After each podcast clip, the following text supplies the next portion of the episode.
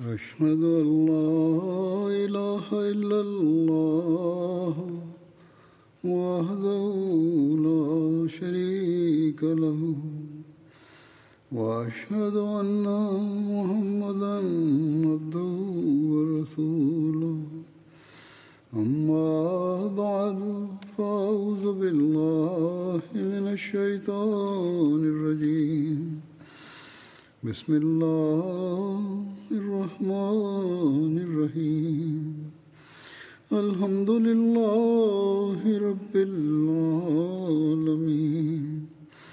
الرحمن الرحيم. مالك يوم الدين. إياك نعبد وإياك نستعين. اهدنا الصراط المستقيم. صراط الذين أنعمت عليهم. غير المغضوب عليهم ولا الضالين.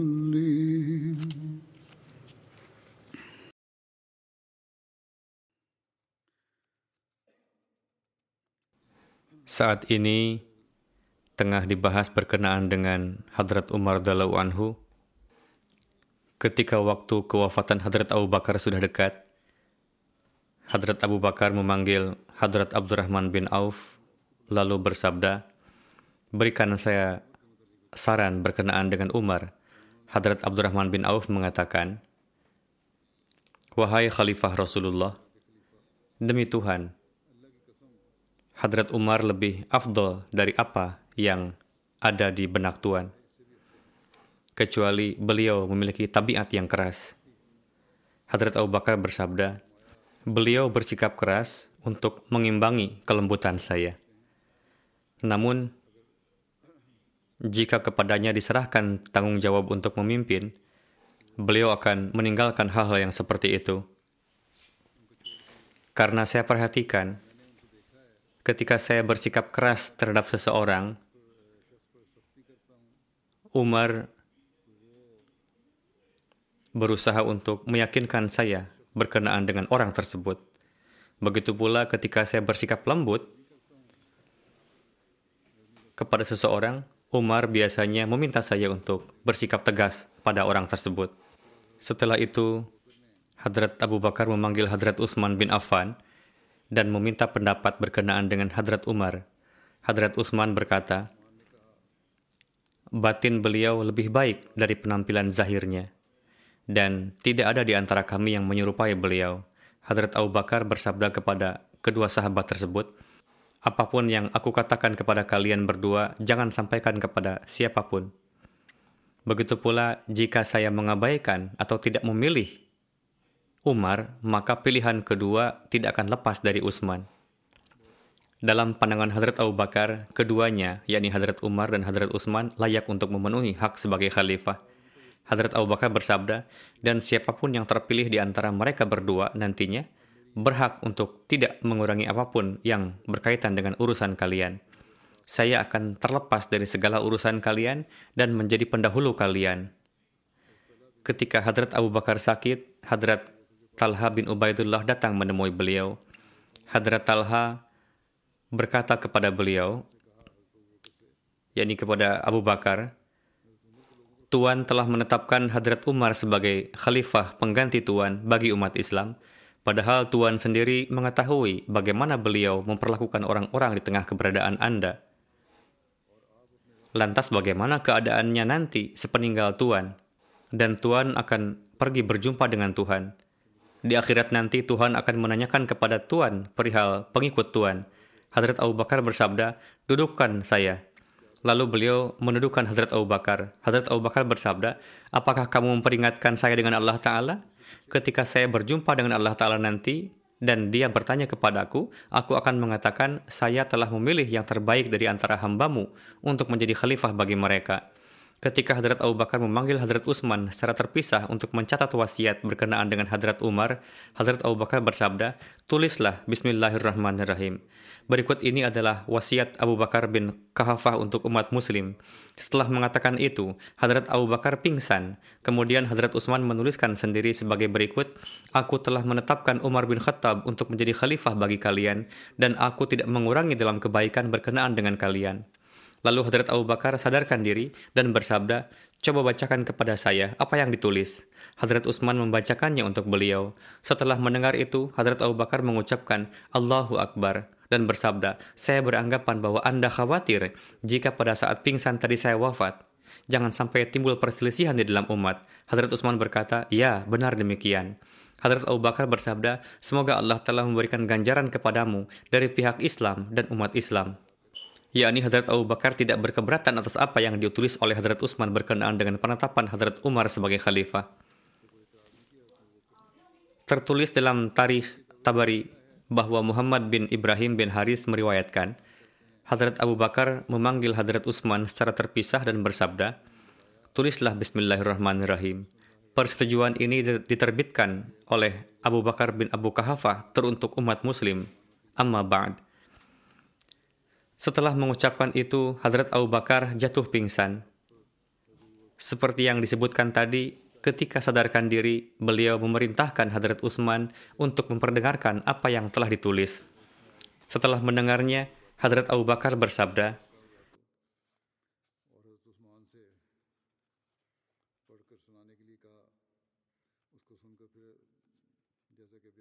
Allahu Akbar. Beliau bersabda, Semoga Allah Ta'ala memberikan ganjaran kebaikan kepadamu dari pihak Islam dan umat Islam atas kalimat yang telah Anda tulis ini. Hadrat Abu Bakar membiarkan tulisan tersebut dan tidak merubahnya. Dalam satu riwayat, Hadrat Abu Bakar memanggil Hadrat Utsman lalu bersabda, Berikanlah masukan kepadaku perihal orang yang akan ditetapkan sebagai khalifah selanjutnya. Demi Tuhan, dalam pandanganku, Anda layak untuk dimintai musyawarah. Hadrat Utsman berkata, orangnya adalah Umar. Hadrat Abu Bakar bersabda, tulislah. Lalu Hadrat Utsman mencatatnya. Setelah menuliskan nama tersebut, kemudian Hadrat Abu Bakar pingsan. Setelah sadarkan diri, Hadrat Abu Bakar bersabda, tulislah nama Umar. Dalam riwayat lain dikatakan, Hadrat Aisyah meriwayatkan, Hadrat Utsman tengah mencatat wasiat yang didiktekan oleh Hadrat Abu Bakar, lalu Hadrat Abu Bakar pingsan. Kemudian Hadrat Utsman menuliskan nama Hadrat Umar. Setelah sadarkan diri, Hadrat Abu Bakar bertanya, apa yang kamu tulis? Hadrat Utsman menjawab, saya telah menuliskan nama Umar. Hadrat Abu Bakar bersabda, kamu telah menulis apa yang ingin saya katakan. Jika seandainya Anda menuliskan nama Anda juga, Anda pun layak untuk itu. Dalam satu riwayat disebutkan bahwa ketika Hadrat Abu Bakar jatuh sakit, beliau radhiyallahu anhu menyampaikan pesan kepada Hadrat Ali, Hadrat Utsman dan beberapa orang dari kalangan Muhajirin dan Ansar lalu bersabda, "Sekarang telah tiba saatnya seperti apa yang kalian saksikan, dan tidak ada yang berdiri untuk memberikan instruksi kepada kalian. Jika kalian menghendaki, kalian bisa memilih salah seorang di antara kalian. Namun jika kalian menghendaki, aku akan pilihkan sendiri untuk kalian. Mereka berkata, mohon Tuhan pilihkan untuk kami. Hadrat Abu Bakar bersabda kepada Hadrat Utsman, tulislah. Ini merupakan ikrar janji yang disampaikan oleh Abu Bakar bin Abu Kahafah pada masa akhir sebelum meninggalkan dunia ini dan merupakan janji pertama ketika menjelang masuk ke alam akhirat di mana para pendosa akan taubat, orang kafir akan beriman, pendusta akan membenarkan. Janji itu adalah mereka memberikan kesaksian bahwa tidak ada yang patut disembah selain Allah dan Muhammad sallallahu alaihi wasallam adalah hambanya dan rasulnya. Saya tetapkan khalifah setelah mengatakan itu, Hadrat Abu Bakar pingsan. Kemudian Hadrat Utsman sendiri berinisiatif menulis nama Umar bin Khattab. Setelah Hadrat Abu Bakar sadarkan diri, beliau bersabda, apakah Anda telah menuliskan sesuatu? Hadrat Utsman menjawab, ya, saya menulis Umar bin Khattab. Mendengar itu, Hadrat Abu Bakar bersabda, semoga Allah telah mencurahkan rahmatnya padamu. Jika seandainya Anda menulis nama Anda sendiri, Anda pun layak untuk itu, yakni menjadi khalifah. Hadrat Abu Bakar bersabda, Tulislah bahwa aku menetapkan Umar bin Khattab sebagai khalifah penggantiku bagi kalian dan aku ridho kepadanya bagi kalian. Setelah menulis wasiat, Hadrat Abu Bakar bersabda, bacakan wasiat ini di hadapan orang-orang. Kemudian Hadrat Utsman mengumpulkan umat muslim dan beliau mengirimkan surat dengan melalui bekas budak beliau. Pada saat itu Hadrat Umar bersama dengannya. Hadrat Umar berkata kepada orang-orang yang tengah berkumpul, diam dan simaklah perkataan Khalifah Rasulullah, karena beliau tidak mengurangi bagian kalian dalam itikat baik. Kemudian orang-orang duduk dengan tenang, lalu wasiat dibacakan di hadapan hadirin, hadirin telah mendengarnya dan taat. Saat itu Hadrat Abu Bakar mengarah kepada kumpulan orang dan bersabda, apakah kalian setuju dengan orang yang telah saya angkat sebagai khalifah? Karena saya tidaklah menetapkan khalifah dari antara kerabat saya. Sesungguhnya saya menetapkan Umar sebagai khalifah bagi kalian. Untuk itu dengarkanlah dan taatlah pada perintahnya. Demi Tuhan, sesungguhnya saya telah menimbang dan merenungkan dengan baik berkenaan dengan hal ini dan tidak ada yang saya kurangi. Orang-orang mengatakan, kami telah mendengarnya dan kami taat. Lalu Hadrat Abu Bakar memanggil Hadrat Umar dan bersabda, saya telah menetapkan Anda untuk menjadi khalifah atas para sahabat Rasulullah. Kemudian beliau mewasiatkan kepada Hadrat Umar untuk menempuh jalan takwa bersabda, bersabda, Wahai Umar, sesungguhnya ada perbuatan yang harus dikerjakan untuk Allah pada malam hari dan tidak diterima jika dikerjakan pada siang hari. Ada juga perbuatan yang harus dikerjakan untuk Allah pada siang hari dan tidak akan diterima jika dikerjakan pada malam hari. Sesungguhnya ibadah nafal tidak akan diterima sebelum ibadah fardu dilaksanakan. Wahai Umar, tidakkah kamu melihat bahwa ketahuilah orang-orang yang memiliki timbangan amalan kebaikan yang berat di akhirat adalah mereka yang selalu mengikuti kebenaran di dunia. Kebenaran itulah yang memberatkan timbangan mereka.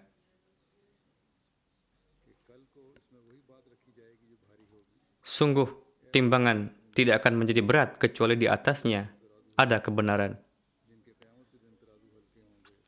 Adapun orang-orang yang memiliki timbangan amal kebaikan yang ringan di akhirat adalah mereka yang mengikuti kebatilan selama hidup di dunia. Mereka tidak melakukan kebaikan di dunia sehingga timbangannya ringan di akhirat. Kebatilan itulah yang membuat timbangan mereka menjadi ringan. Sungguh, timbangan tidak akan menjadi ringan kecuali di atasnya ada kebatilan. Tidakkah engkau tahu bahwa Allah menurunkan ayat yang mengandung harapan bersamaan dengan ayat yang mengandung kesulitan, dan ayat yang mengandung kesulitan bersamaan ayat yang mengandung harapan? Hal ini dimaksudkan agar manusia selalu berharap dan takut kepada Allah Ta'ala, tidak membinasakan dirinya, serta tidak memohon kepada Allah pada sesuatu yang tidak benar. Wahai Umar, tidakkah kamu melihat bahwa Allah Ta'ala mengingat para penghuni neraka semata-mata disebabkan oleh amalan buruknya? Jadi, ketika kamu mengingat mereka, katakanlah bahwa sesungguhnya aku berharap agar aku tidak termasuk di antara mereka. Dan Allah Ta'ala mengingat para penghuni surga semata-mata disebabkan oleh amalan baiknya. Karena Allah Ta'ala telah memaafkan keburukan mereka. Jadi, ketika kamu mengingat mereka, katakanlah bahwa apakah amalanku seperti amalan mereka? Tanyakanlah kepada hatimu. Ketika waktu kewafatan Hadrat Abu Bakar telah dekat, beliau bersabda, "Kembalikanlah harta umat muslim yang ada pada saya. Saya tidak ingin menggunakan harta itu walaupun sedikit." Beberapa lahan tanah yang terletak di berbagai tempat saya peruntukkan untuk umat muslim sebagai ganti dari harta yang saya ambil dari Baitul Mal sebagai nafkah. Lahan tanah, unta, pedang, budak belian, tukang politur, dan kain cadar seharga lima dirham, semuanya telah diberikan kepada Hadrat Umar. Ketika Hadrat Umar melihat semua barang itu, beliau mengatakan, Hadrat Abu Bakar telah menyulitkan orang yang menjadi pengganti beliau. Hadrat Khalifatul Masih yang pertama menjelaskan, ada yang bertanya kepada Hadrat Umar, saat ini kami tidak melihat sifat kasar pada diri Anda seperti yang kami dapati pada masa jahiliyah. Hadrat Umar menjawab, sifat kasar itu masih ada, namun saat ini hanya ditampakkan ketika menghadapi orang kafir. Hadrat Muslim Ma'ud radhiyallahu anhu bersabda, Orang-orang berkata kepada Hadrat Abu Bakar radhiyallahu anhu, Anda telah menetapkan Umar radhiyallahu anhu sebagai pengganti sepeninggal Anda, adapun beliau memiliki tabiat yang kasar karena beliau orangnya galak. Hadrat Abu Bakar bersabda, Gejolak amarah beliau akan nampak selama saya masih ada. Namun jika saya telah tiada nanti, dengan sendirinya beliau akan menjadi lembut. Berkenaan dengan Hadrat Umar radhiyallahu anhu, Hadrat Masih Maud salam bersabda, berkenaan dengan sifat kasar beliau diriwayatkan bahwa ada seseorang yang bertanya kepada Hadrat Umar, sebelum datang Islam, Anda adalah seseorang yang galak. Hadrat Umar menjawab, sifat itu bahkan masih melekat dalam diri saya sampai saat ini.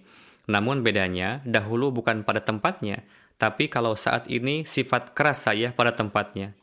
Jami bin Shidad meriwayatkan dari kerabat dekat bahwa saya mendengar Hadrat Umar pernah mengatakan, Ya Tuhan, aku sangat lemah, maka berikanlah aku kekuatan. Aku sungguh kesak keras atau kasar, maka lunakanlah hatiku. Aku kikir, untuk itu jadikanlah aku dermawan.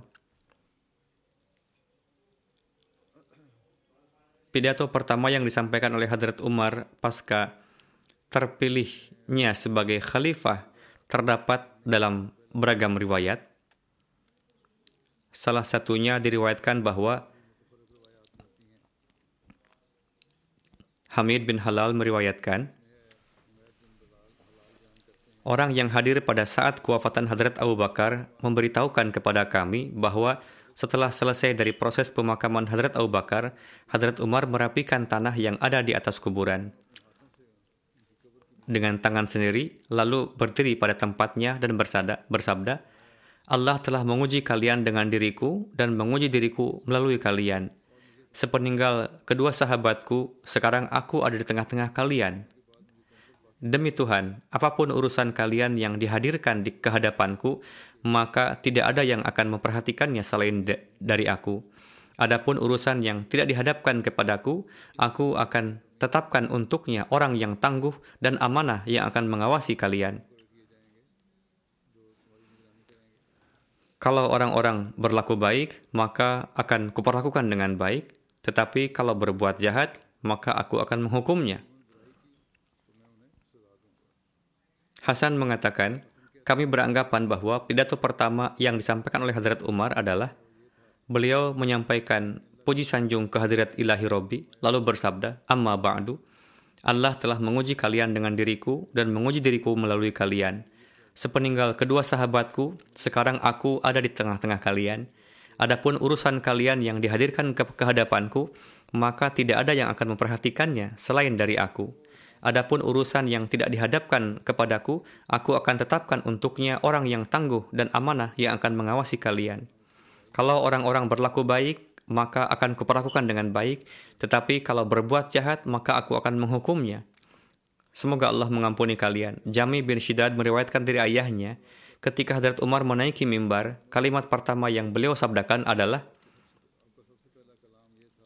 Allahumma inni syadidun, falayinni, wa inni dha'ifun, faqawwini, wa inni bakhilun, fasakhini, Ya Allah, aku ini sungguh keras, kasar, maka lunakanlah hatiku. Ya Allah, aku sangat lemah, maka berikanlah kekuatan. Ya Allah, aku ini kikir, jadikanlah aku dermawan, bermurah hati. Jami bin Shidad meriwayatkan dari ayahnya, ketika Hadrat Umar terpilih sebagai khalifah, beliau naik mimbar dan bersabda, saya akan sampaikan beberapa patah kata, maka jawablah dengan amin. Itulah ucapan pertama yang beliau sampaikan ketika terpilih sebagai khalifah. Hussein Muri meriwayatkan, Hadrat Umar bersabda, Sesungguhnya orang-orang Arab laksana unta jinak yang dengan patuh mengikuti penggembalanya. Oleh karena itu, penggembala hendaklah memperhatikan hewan yang hendak dibawa itu. Adapun aku demi Tuhan, demi Tuhan Ka'bah, aku akan membawa mereka berada di atas jalan yang lurus. Riwayat yang terdahulu yang menyebutkan untuk menjawab amin tidak diterangkan lebih lanjut atau riwayat unta ini penjelasannya yang lebih lanjut?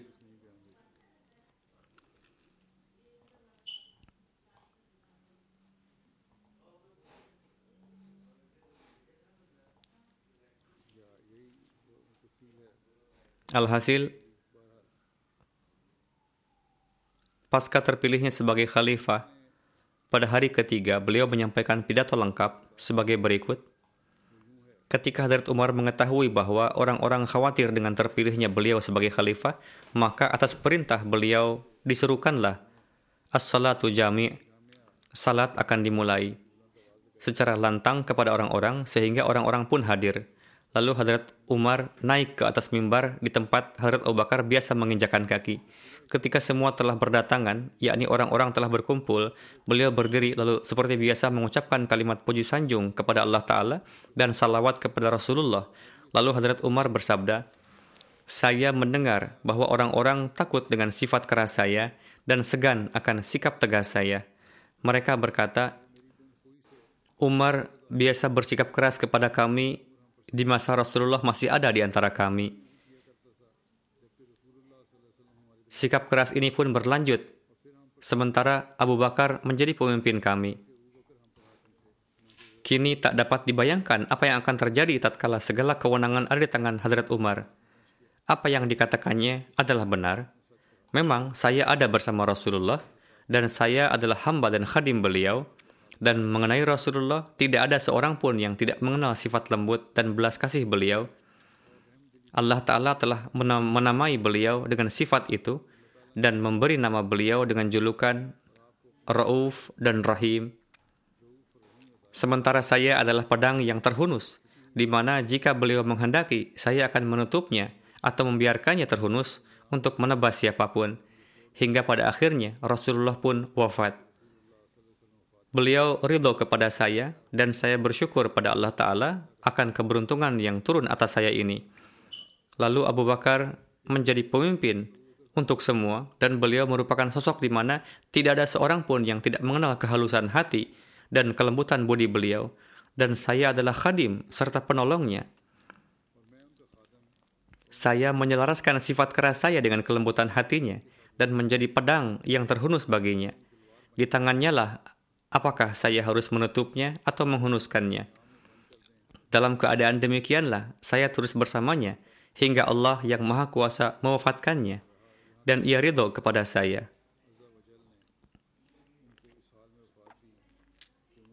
Alhamdulillah, saya merasa beruntung atas hal itu.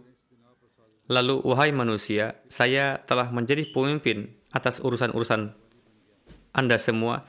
Kini yakinlah bahwa sifat keras itu telah mencair, namun ia akan muncul di hadapan mereka yang bersikap aniaya kepada orang-orang Islam. Saya lembut di hadapan Anda semua, namun sikap keras itu akan zahir di hadapan para musuh. Adapun terhadap orang-orang yang suci, bertakwa, dan memiliki kemuliaan, saya akan menjadi lebih lembut daripada kelembutan yang mereka perlihatkan di antara mereka dan saya tidak akan membiarkan seorang pun yang bersikap aniaya kepada yang lain kecuali dengan membelenggu kedua kakinya di atas bumi hingga ia benar-benar memahami kebenaran. Yakni saya akan bersikap sangat keras. Wahai segenap manusia, banyak sekali hak-hak engkau atas diri saya yang ingin saya sampaikan kepada kalian. Kalian dapat menuntut saya atas ini semua. Anda berhak untuk mengetahui ke mana saja harta ini akan saya pergunakan. Dan terhadap harta genimah yang Allah Ta'ala berikan kepada kalian, saya berhak agar membelanjakannya demi pekerjaan Allah Ta'ala. Saya memiliki kewajiban untuk membelanjakan harta itu sesuai dengan kebutuhannya.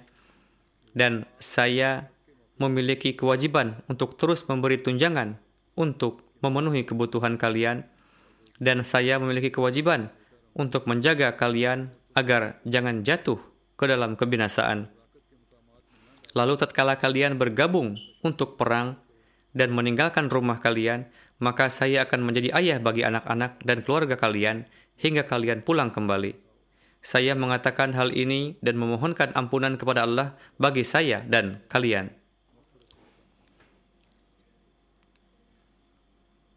Dalam menjelaskan masa kekhalifahan Hadrat Umar, Hadrat Muslim Maud anhu bersabda, ayat ini tu'addul amanati ila ahliha senantiasa menjadi fokus bagi kalangan umat Islam, yakni bagi mereka yang berkemampuan dalam mengelola perkara pemerintahan, hendaknya amanat ini dibebankan kepada mereka. Lalu tatkala amanat ini telah dibebankan pada beberapa orang, maka hendaknya mereka memperhatikan perintah syariat ini, yaitu supaya mereka memerintah dengan kejujuran dan keadilan. Lalu apabila engkau mengabaikan keadilan, apabila engkau tidak mengutamakan kejujuran dan berlaku khianat terhadap amanat lain, amanat ini, maka yakinlah bahwa Tuhan akan mengambil perhitungan dan engkau akan mendapat hukuman atas kejahatan ini. Inilah hal yang sangat membekas dan melekat pada kepribadian Hadrat Umar, di mana manusia akan bergetar mendengarnya. Hadrat Umar yang merupakan khalifah kedua Islam, beliau telah sedemikian banyak berkorban demi kemajuan Islam dan umat muslim, hingga para penulis Eropa yang di kesehariannya mereka terus melontarkan keberatan kepada Rasulullah, di mana dalam berbagai bukunya mereka dengan sangat keji menuliskan tentang Rasulullah bahwa nauzubillah beliau tidak berlaku jujur. Mereka dengan terpaksa harus menyebutkan tentang Abu Bakar dan Umar bahwa kerja keras dan pengorbanan yang dilakukan oleh keduanya tidak ditemukan bandingannya dalam pemerintahan apa pun di dunia.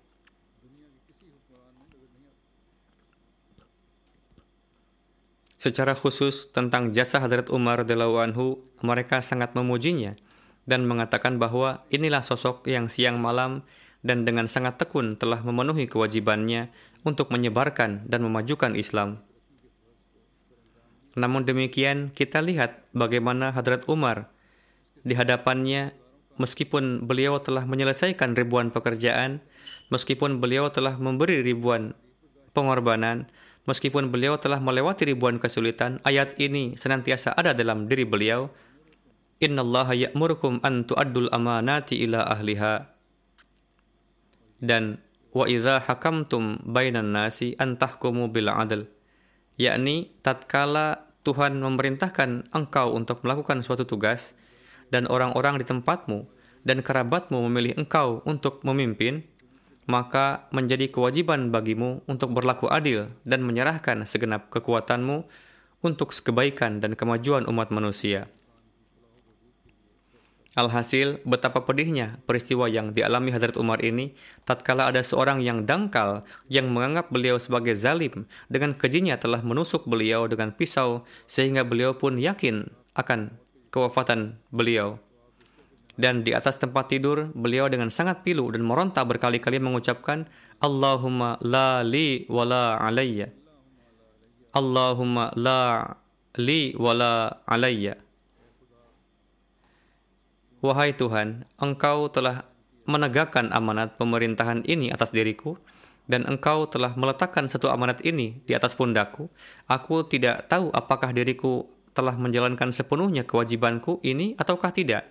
Kini waktu kematianku telah dekat, dan aku akan meninggalkan dunia ini dan datang menuju engkau. Wahai Tuhanku, aku tidak mengharapkan ganjaran terbaik atas apa pun amalku, dan aku tidak mengharapkan hadiah apa pun. Tetapi wahai Tuhanku, aku hanya berharap engkau berbelas kasih padaku dan memaafkanku. Dan apabila terdapat kesalahan dalam memenuhi tanggung jawabku ini, kiranya engkau memaafkanku. Umar adalah insan berderajat mulia, di mana contoh keadilan seperti yang dicontohkan beliau amatlah sedikit di dunia ini, yaitu sebagaimana ayat wa idza hakamtum bainan nasi antahkumu bil adl. Tatkala beliau wafat, beliau wafat dalam keadaan yang sedemikian resah dan gelisah, di mana meskipun dengan segenap hasil pengkhidmatan yang telah beliau persembahkan demi kebaikan negeri dan segenap manusia, bersama segenap pengkhidmatan beliau demi kemajuan Islam, semua itu sangatlah hina di mata beliau. Segenap pengkhidmatan yang baik di pandangan segenap muslim di negeri beliau, seluruh pengkhidmatan yang juga baik dalam pandangan kaum non-muslim yang hidup di negeri beliau, seluruh pengkhidmatan yang tidak hanya dianggap baik oleh orang muslim dan non-muslim di negeri beliau, bahkan oleh mereka yang di luar negeri beliau sekalipun, seluruh pengkhidmatan yang tidak hanya dianggap baik oleh orang-orang di masa beliau, tetapi juga mereka yang ada sekarang setelah berlalu 1300 tahun lamanya, Meskipun mereka menyerang junjunan beliau, yaitu Rasulullah SAW, tatkala menyebut pengkhidmatan Hadrat Umar, mereka berkata, tidak diragukan lagi, Umar adalah sosok istimewa di dalam jasa-jasanya. Semua pengkhidmatan yang pada pandangan Hadrat Umar adalah sangat hina hingga dengan gelisah beliau mengatakan Allahumma la alayya wa la li yaitu wahai Tuhanku ada satu amanat yang telah diletakkan di atas pundakku. Aku tidak tahu apakah aku telah memenuhi kewajibanku ataukah tidak. Oleh karena itu, hanya inilah yang kumohonkan supaya kiranya engkau memaafkan kelemahan-kelemahanku dan lindungilah aku dari hukuman.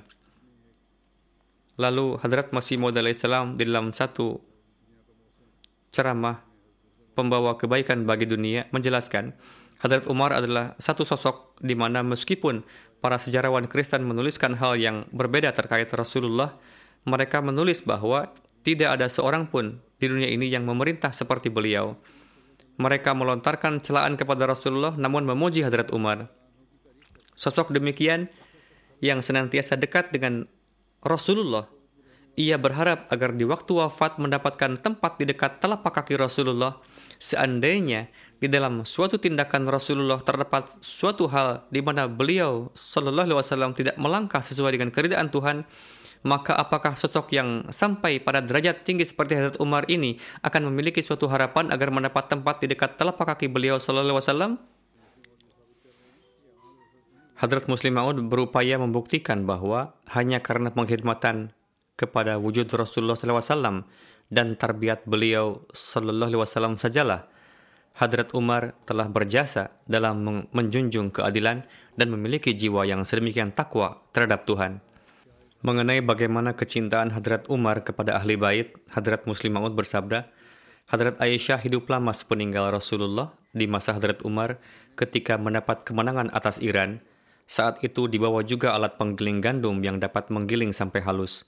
Ketika tempat penggilingan pertama dibuka di Madinah, Hadrat Umar memerintahkan agar hasil tepung pertama-tama dipersembahkan sebagai hadiah kepada Hadrat Aisyah radhiallahu anha. Sehingga atas petunjuk beliau, tepung yang pertama dikirim ke hadapan Hadrat Aisyah dan pembantu beliau pun menyiapkan adonan roti yang halus darinya.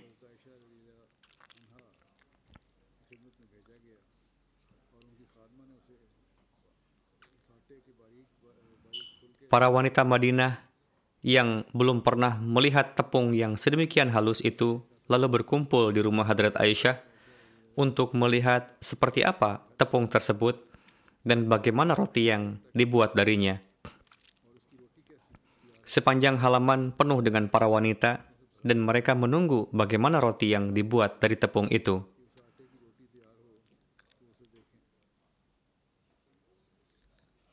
Hadrat Muslim Ma'ud yang saat itu tengah berbicara di hadapan para wanita, beliau bersabda, Anda sekalian mungkin berpikir bahwa itu adalah tepung yang berbeda. Itu bukanlah tepung yang berbeda, itu hanyalah tepung yang lebih sederhana dari yang sehari-hari kita makan, dan bahkan lebih sederhana lagi. Tepung itu lebih sederhana dari yang kini dinikmati oleh wanita yang teramat miskin sekalipun. Namun demikian, tepung dari Iran itu sangat lebih baik dari tepung yang umum di Madinah saat itu. Alhasil, para wanita pun menyiapkan roti dari tepung itu, dan mereka pun ter terheran. Mereka meletakkan jemari mereka di lembaran roti itu dan langsung berkata, alangkah rembutnya roti ini. Apakah di dunia ini ada tepung yang dapat lebih baik lagi dari ini? Roti telah dihidangkan, namun kisah gejolak cinta Hadrat Aisyah terhadap Rasulullah barulah dimulai dan betapa tinggi gejolak rasa cinta beliau terhadap wujud Rasulullah SAW. Hadrat Aisyah pun mengambil sedikit dari lembaran roti yang kecil itu dan memasukkannya ke mulut beliau. Semua wanita yang ada di sana pun melihat wajah Hadrat Aisyah. Mereka berpikir bahwa setelah mencicipinya, Hadrat Aisyah akan merasakan hal yang berbeda karena ini roti yang lembut dan beliau akan menikmatinya, menyukainya, dan mengungkapkan bagaimana rasanya. Namun tatkala keratan roti itu masuk pada mulut Hadrat Aisyah, roti itu tetap di tempatnya. Sementara itu, dari kedua mata beliau air mata pun mengalir. Para wanita bertanya, Wahai ibu, tepung ini sangatlah baik, dan roti yang darinya pun sangat lembut, dan tiada bandingannya. Lantas apa yang terjadi dengan Anda?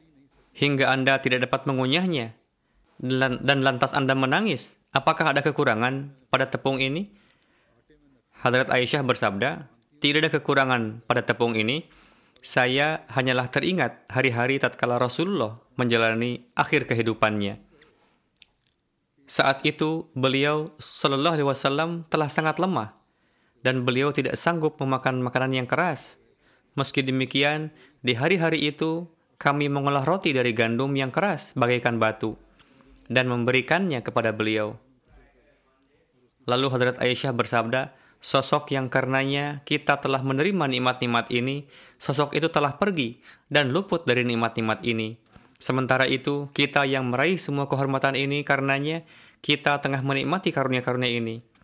Beliau bersabda demikian dan mengeluarkan keratan roti itu, lalu bersabda, singkirkanlah lembaran roti ini dari hadapan saya.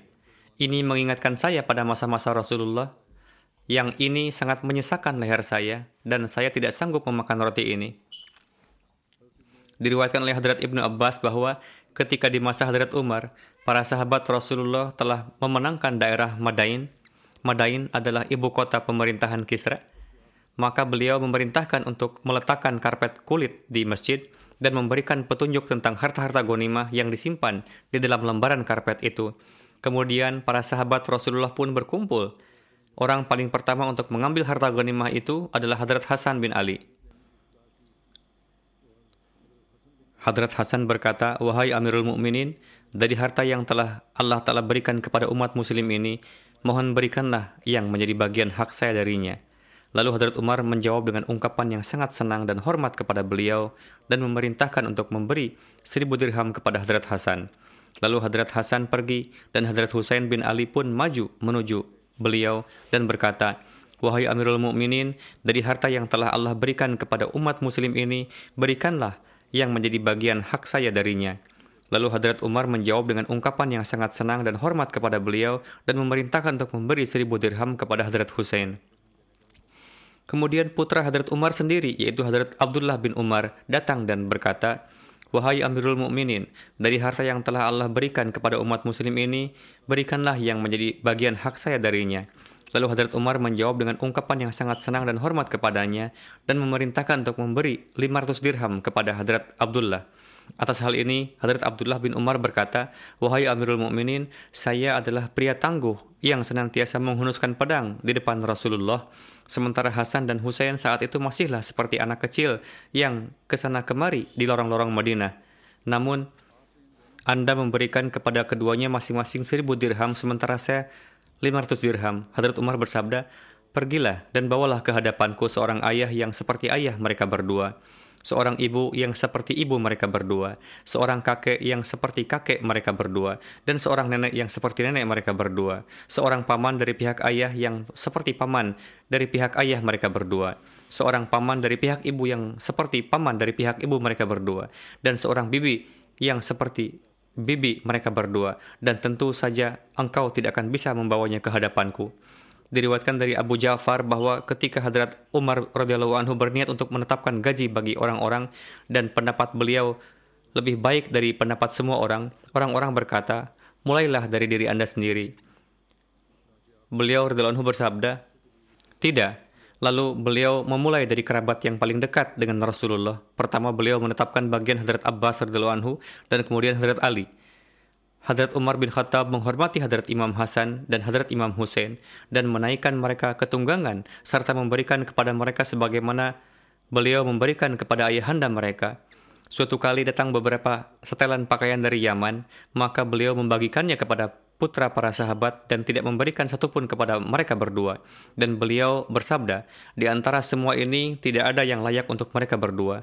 Lantas Hadrat Umar mengirim pesan kepada utusan dari Yaman, maka ia membuatkan setelan pakaian yang pantas untuk mereka berdua. Riwayat ini insya Allah masih akan berlanjut pada kesempatan yang akan datang. Sekarang saya akan menyampaikan riwayat beberapa almarhum. Kemudian setelah salat Jumat saya juga akan memimpin salat jenazah mereka. Di antara mereka yang pertama adalah Sahila Mahbub Sahibah, istri dari almarhum Darwish Faiz Ahmad Sahib Gujarati, yang dulu menjabat sebagai Nazir Baitul Mal. Sahila Sahibah wafat pada usia 90 tahun, innalillahi wa inna ilaihi raji'un.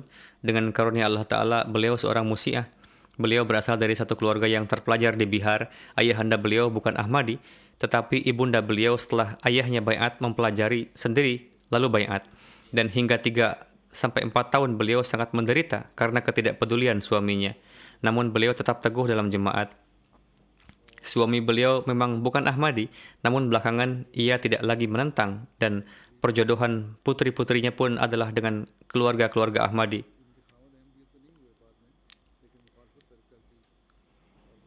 Demikian juga perjodohan Sahilah Sahibah pun dengan keluarga Ahmadi. Pada tahun 58, Ibunda almarhumah untuk pertama kalinya datang ke Kadian bersama putrinya, Sahilah Mahbub. Sahilah Mahbub Sahibah menuturkan bahwa beliau telah begitu jatuh cinta dengan desa Kadian dan banyak memanjatkan doa untuk bagaimana caranya bisa tinggal di Kadian. Singkatnya, beliau mewakafkan diri pada saat itu, Nazir Khidmat Darwishan, Hadrat Mirza Bashir Ahmad Sahib menulis kepada beliau sebagai jawaban surat permohonan wakaf diri beliau bahwa saya telah mengetahui wakaf Anda dan langkah Anda ini sangat patut dihargai. Di bawah wakaf, kewajiban pertama Anda adalah pelajarilah ilmu agama, jadikanlah amalan-amalan Anda sesuai dengan Islam dan Ahmadiyah, sehingga menjadi teladan yang terbaik. Singkatnya, pada tahun 64 beliau mewakafkan diri, pada tahun 64 almarhumah menikahkan menikah dengan Chaudhry Abdullah Sahib Darwish. Dari pernikahan ini lahir seorang putri, namun tidak berapa lama mereka bercerai. Kemudian pernikahan beliau yang kedua adalah dengan Chaudhry Faiz Ahmad Sahib Gujarati Darwish. Dari pernikahan ini lahir seorang putra. Namun ia wafat ketika masih kecil. Hingga pensiunnya, almarhumah mendapatkan kesempatan berkhidmat selama kurang lebih 30 tahun di Nusrat Girl High School, Kadian sebagai kepala sekolah. Jenazah yang kedua Mubalik Jemaat Raja Khursyid Ahmad Munir Sahib yang wafat pada beberapa waktu yang lalu di Australia. Inna lillahi wa inna ilaihi raji'un. Almarhum seorang musi, beliau mendapatkan taufik berkhidmat sebagai mubalik jemaat di berbagai daerah di Pakistan dan Azad Kashmir untuk jangka waktu yang lama seorang mubalik jemaat yang pemberani, di masa berkhidmat di Azad Kashmir, beliau harus menghadapi penentangan yang sangat hebat. Di masa tahun 74 yang kacau balau, beliau dengan sangat berani menghadapi penentangan. Hadrat Khalifatul Masih Al-Salis rahimahullah dalam suatu pertemuan bersabda mengenai beliau bahwa di sana ada satu mubalik kita yang pemberani. Beliau radhiyallahu anhu memberikan julukan mubalik pemberani kepada almarhum. Raja Raja Khursyid Ahmad Munir Sahib juga memberikan satu rumahnya di Rawalpindi kepada jemaat sebagai hadiah dan di masa Khalifatul Masih yang keempat rahimahullah Huzur menerima hadiah dari almarhum tersebut. Setelah terjadi pemisahan Pakistan dan India, Raja Sahib pindah ke Ahmad Nagar. Dari sini beliau melanjutkan pendidikannya di Jamiah Ahmadiyah. Untuk memenuhi biaya hidup, beliau membuka toko di satu kamar yang berukuran kecil. Kemudian pada tahun 48, beliau juga ikut serta dalam Batalion Furqan. Pada tahun 49, beliau lulus ujian Maulwi Fazil dan setelah lulus ujian kelas pertama Syahid Jamiah Ahmadiyah, beliau mengkhidmati agama sebagai mubalik jemaat di berbagai tempat dan Pakistan, di Pakistan dan Kashmir. Pada tahun 74 rumah beliau diserang, namun beliau melakukan perlawanan dengan sangat berani dan beliau juga terluka akibat lemparan batu dari kumpulan massa. Namun semua penghuni rumah selamat. Beliau selalu memberikan nasihat untuk melangkah dengan teguh dan biasa mengatakan bahwa kepada jemaat-jemaat ilahi biasa datang cobaan-cobaan dan ujian-ujian. Beliau dengan penuh keberanian melakukan kunjungan ke jemaat-jemaat dan pergi ke rumah orang-orang. Dan beberapa kali terjadi pada saat beliau pergi untuk menemui para anggota jemaat itu, orang-orang menangkap beliau dan memukuli beliau, namun beliau tidak pernah mengeluh. Beliau memiliki empat putra dan empat putri. Akhir-akhir ini beliau tinggal di Australia dan wafat di sana.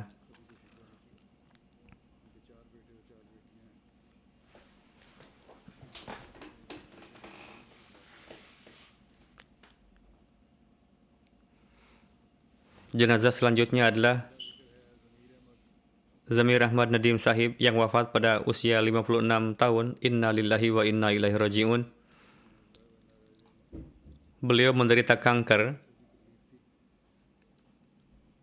Ahmadiyah masuk ke dalam keluarga beliau pada tahun 97 pada tahun 1897 melalui kakek buyut beliau Rahim Bakshahib seorang sahabat Harut Masih Maud salam dan ketika kakek buyut beliau mendengar bahwa Imam Mahdi sudah datang maka beliau berangkat dari kampung beliau Shikarpur Machia yang terletak di distrik Kurdaspur menuju Kadian untuk hadir dalam jelasah dan melakukan bayat.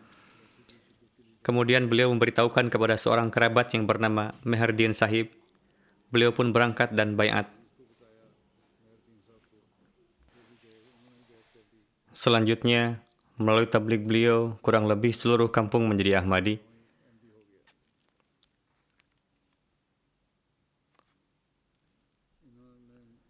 Zamir Sahib setelah lulus dari Kadian berkhidmat di lapangan untuk beberapa masa di bawah Islah Irsyad Maqami.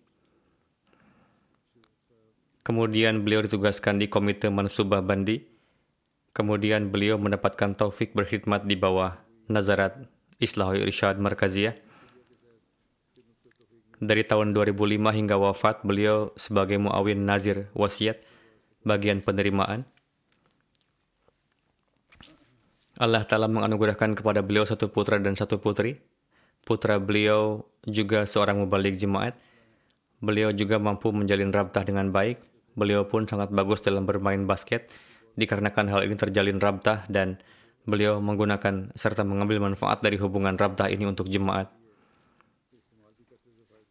Beliau rajin tahajud, sangat bertawakal kepada Allah Ta'ala. Di waktu menghadapi kesulitan, beliau biasa segera melaksanakan dua salat nafal dan menulis surat kepada Khalifah Waqt. Dengan karunia Allah Ta'ala, Allah Ta'ala mengabulkan doa-doa dan nafal-nafal beliau. Jenazah selanjutnya adalah yang terhormat Isa Moki Talima Sahib dari Tanzania. Beliau wafat beberapa hari yang lalu. Inna lillahi wa inna ilaihi rajiun. Beliau lahir di keluarga Kristen dan pada usia 19 tahun, dikarenakan lingkungan, dalam diri beliau timbul ketertarikan terhadap diskusi keagamaan. Beliau mendapatkan karunia menerima Islam. Beberapa tahun kemudian beliau berkenalan dengan akidah-akidah jemaat dan setelah melakukan penelitian pada tahun 92, beliau bayat bergabung ke dalam Ahmadiyah setelah bayat dalam diri almarhum timbul satu perubahan suci yang mana ini juga dirasakan oleh kerabat-kerabat beliau dan dengan melihat perubahan suci beliau ini keluarga beliau pun bayat. Setelah bayat almarhum bekerja keras untuk meningkatkan ilmu agama beliau. Di masa bekerja pun beliau tidak melewatkan kesempatan untuk menablighkan Islam Ahmadiyah. Beliau selalu terdepan dalam pembayaran canda-canda. Beliau sering kali mengungkapkan bahwa dengan berkorban di jalan Allah Ta'ala, timbul keberkatan dalam bisnis dan harta. Beliau seorang pebisnis, beliau seorang yang mudah bergaul, berakhlak baik dan sosok yang rendah hati. Beliau sangat bersikap hormat kepada para wakaf zindagi, pengurus dan karyawan jemaat. Almarhum seorang musi, beliau meninggalkan dua orang istri dan sepuluh orang anak. Amir dan Missionary in Charge Tanzania menulis, almarhum ditetapkan sebagai Amir daerah Darussalam. Kesederhanaan sangat menonjol dalam karakter beliau yang karenanya begitu melekat di hati orang-orang. Beliau adalah figur yang melakukan pengkhidmatan tanpa banyak bicara. Kemudian beliau ditetapkan sebagai naib Amir Tanzania dan beliau melaksanakan tugas pengkhidmatan ini dengan corak yang terbaik. Beliau sosok yang memiliki gagasan-gagasan yang brilian, selalu menjaga wibawa dan kehormatan nizam jemaat. Beliau selalu menasihatkan kepada para Ahmadi untuk hidup dengan sikap saling toleransi dan meningkatkan dan mengikatkan diri dengan khilafat Ahmadiyah. Beliau juga biasa memperhatikan keperluan-keperluan pribadi para karyawan jemaat. Beliau selalu berusaha sebisa mungkin untuk memberikan bantuan. Bahkan beliau biasa datang ke kantor pada pagi hari dengan mengajak para karyawan di mobil beliau supaya waktu mereka tidak menjadi sia-sia dengan berangkat menggunakan bis. Beliau menjadikan satu ruangan di rumahnya sebagai salat center yang di sana salat-salat dilaksanakan. Ketika beliau dihimbau untuk membayar hisa jaidat, maka beliau memohon penaksiran untuk dua properti beliau yang paling berharga dan membayar hisa jaidatnya.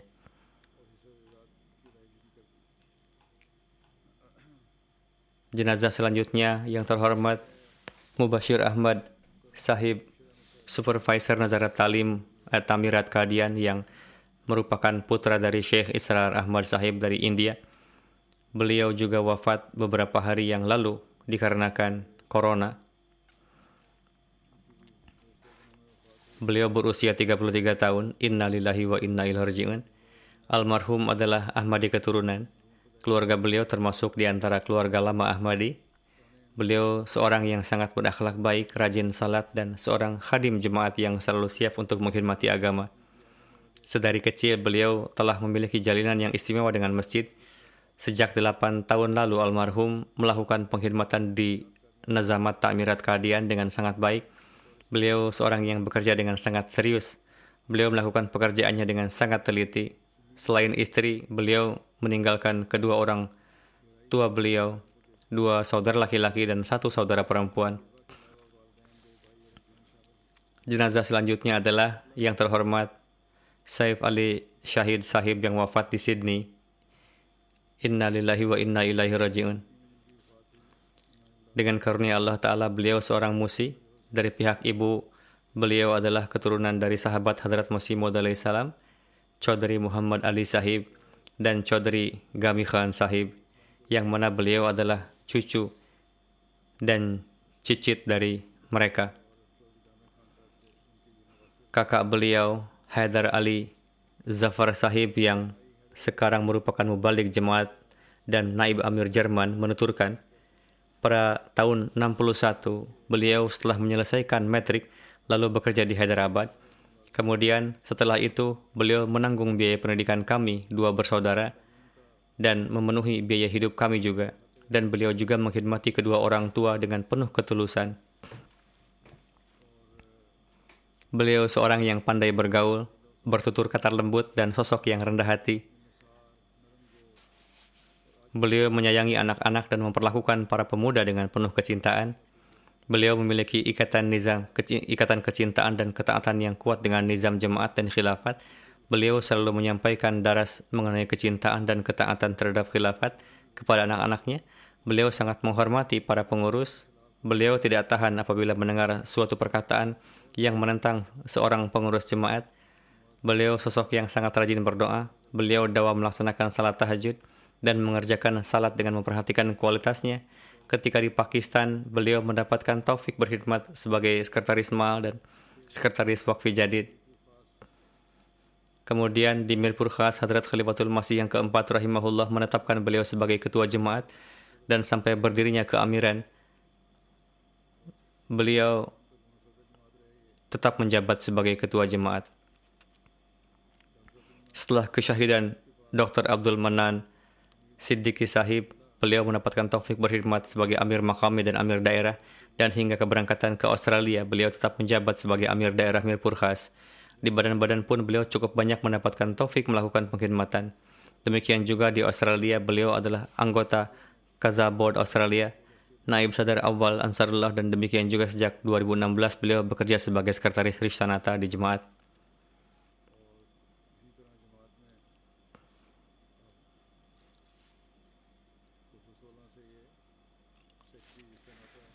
Dua orang putra beliau meninggal semasa hidup beliau dan dengan penuh kesabaran beliau menanggung duka kewafatan mereka. Selain istri, beliau meninggalkan empat orang putra.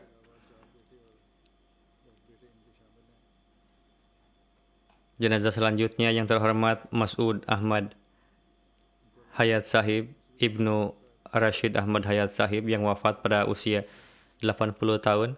Inna lillahi wa inna ilaihi raji'un. Ahmadiyah masuk ke dalam keluarga beliau melalui kakek beliau, Hadrat Babu Umar Hayat Sahib bin Chaudhry Pir Bakhsh Sahib. Umar Hayat radhiyallahu anhu pada usia 14 tahun bayat masuk ke dalam jemaat Ahmadiyah di tahun 1898. Awalnya beliau bekerja di ketentaraan, kemudian beliau pindah ke Kenya pada tahun 67 Masud Hayat Sahib datang ke UK dan kemudian pindah ke sini dari Kenya. Beliau seorang yang sangat sopan dan disiplin dalam puasa dan salat. Beliau sosok yang berakhlak baik, pandai bergaul, ramah kepada tamu dan penuh kasih sayang. Beliau mendapatkan taufik melakukan ibadah haji sebanyak dua kali. Beliau mendapatkan taufik berkhidmat sebagai pengemudi dan security pada kunjungan-kunjungan Hazrat Khalifatul Masih yang keempat rahimahullah ke berbagai negara pada tahun 83 ketika Masjid Baitul Ahad dibeli, sebagian besarnya adalah dari beliau dan istri beliau. Al almarhumah Tahirah Hayat Sahibah.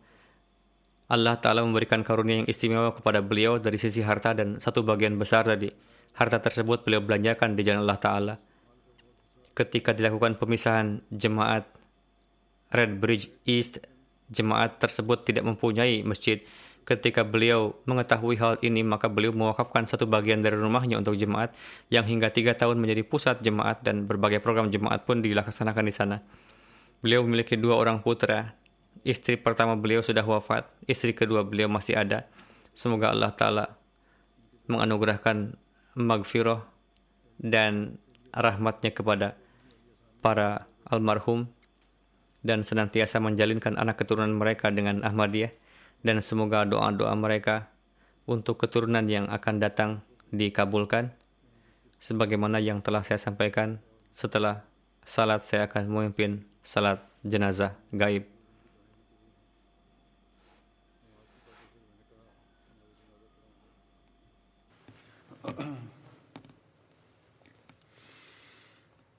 Alhamdulillah الحمد لله نحمده ونستعينه ونستغفره ونؤمن به ونتوكل عليه ونعوذ بالله من شرور أنفسنا ومن سيئات أعمالنا.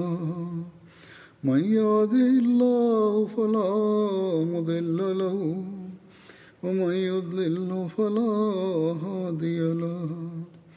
ونشهد أن لا إله إلا الله. ونشهد أن محمدا عبده ورسوله. عباد الله رحمكم الله. إن الله يأمر بالعدل واللسان وإيتاء ذي القربى وينهى عن الفحشاء والمنكر والبغي يعظكم لعلكم تذكرون اذكروا الله يذكركم وادعوه يستجب لكم ولذكر الله أكبر